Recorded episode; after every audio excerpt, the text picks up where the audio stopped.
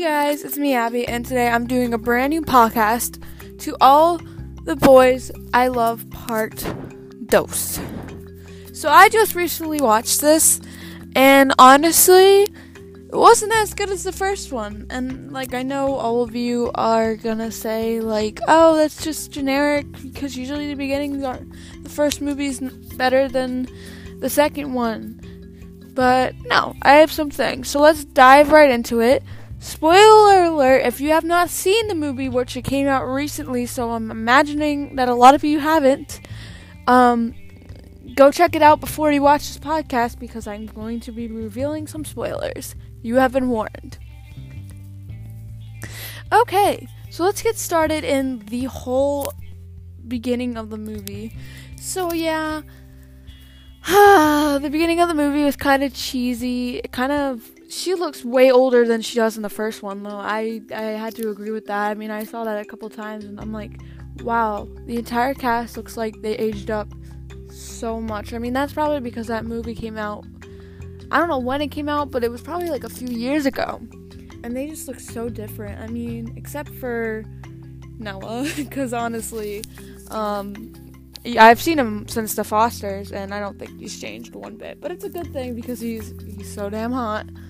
Um, so I think the beginning was a little cheesy, and the ending, of course, I didn't think it was the best. I don't. I think the middle part was the best, but the ending and the beginning were terrible. So it was like a sandwich, but like the bread isn't that good, but the middle, I, I'm not okay. I'm done with metaphors, but like, it just, it wasn't. I mean, at first it seemed too fast. Their relationship was so perfect, and I think that movie addresses it. That their no relationship is perfect. It addressed that pretty well. Like, she wanted such a fantasy relationship um, from the beginning, and not every relationship's like a big fantasy, and they did a great job showing that, honestly.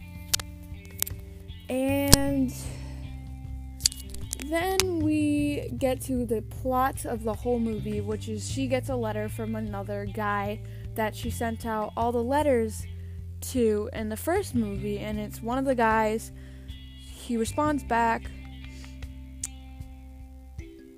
kind of flirting a bit. I'm not I mean not flirting at first, but like they're kind of like friendly at first.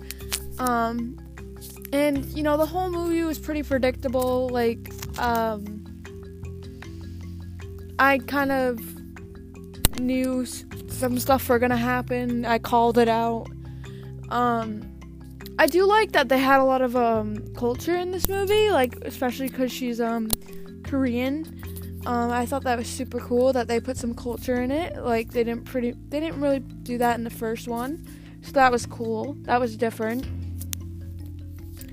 Um, I like that their relationship was good. Um, and they're just so cute. Honestly, I do ship their couple a lot. I I do ship Lara Jean and Peter. So that's cute. I, I think it's super cute, those two. And I relate to Lara Jean a lot as a character because you get to see her overthink a lot. I mean, that's me. Like, I can't think of a character who's not like me, who's hurt. Like, I just think it's so cool to see someone like overreact as much as I do when it, when there's a relationship. Not overreact, but like not I meant like overthink a lot about her life, and I think that's super cool. Um, let's see.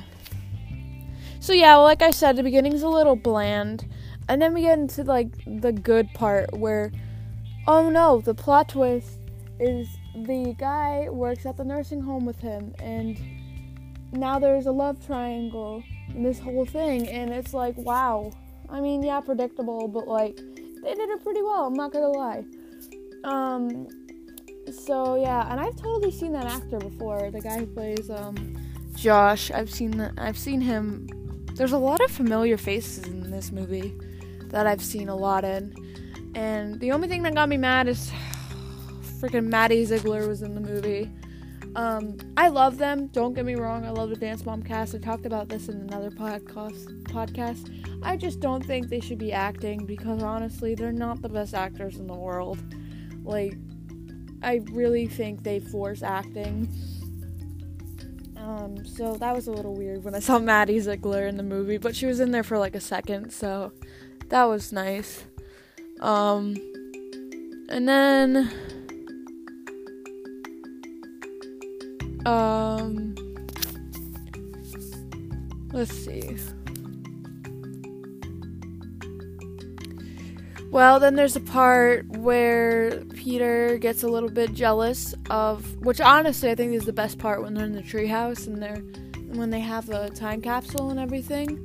I think that was super cool to see all of them together and you know see the conflict and see the tension um, boil up into that part because the whole movie is up until that part it boils over. So it's like super cool to see that. And like they break up at one part, which I thought was really weird. I thought it was more like a break when they broke up. I didn't even I couldn't even tell that they broke up because they never this is what what's the problem in the movie. They make you guess if they broke up or not. Like to me when they broke up it seemed more like a fight than a breakup but like I guess it was a breakup, but they never mentioned that they're breaking up.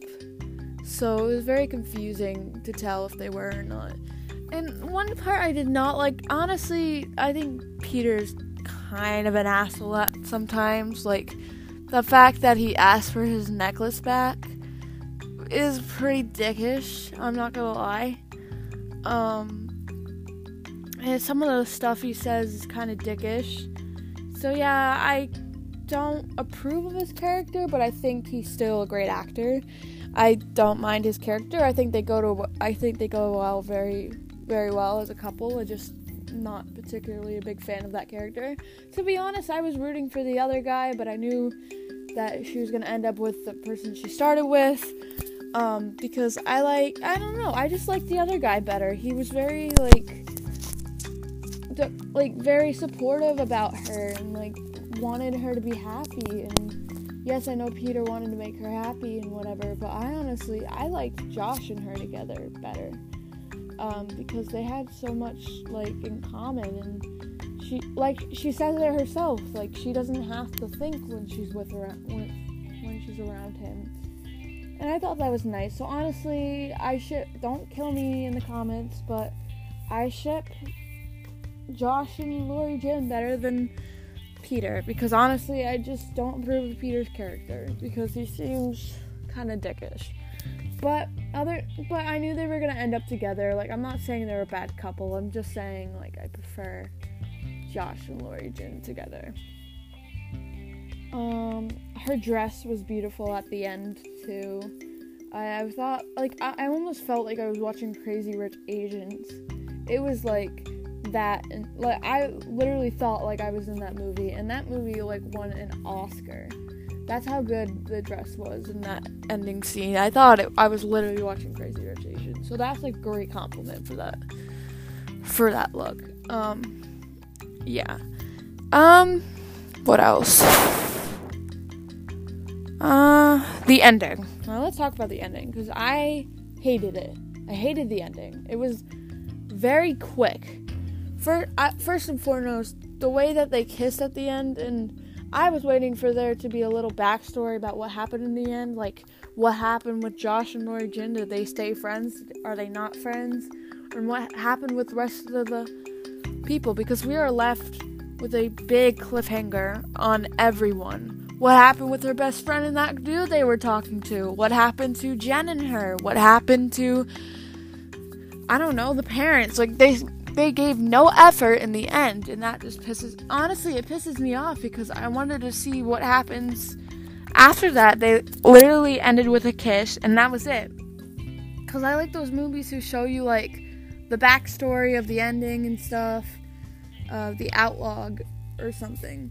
But they didn't do that, so I thought that was. I in the ending, it's just so predictable. Like, super predictable. I hated it. I don't know what it was. But if I had to pick something least about the movie, is the whole ending itself.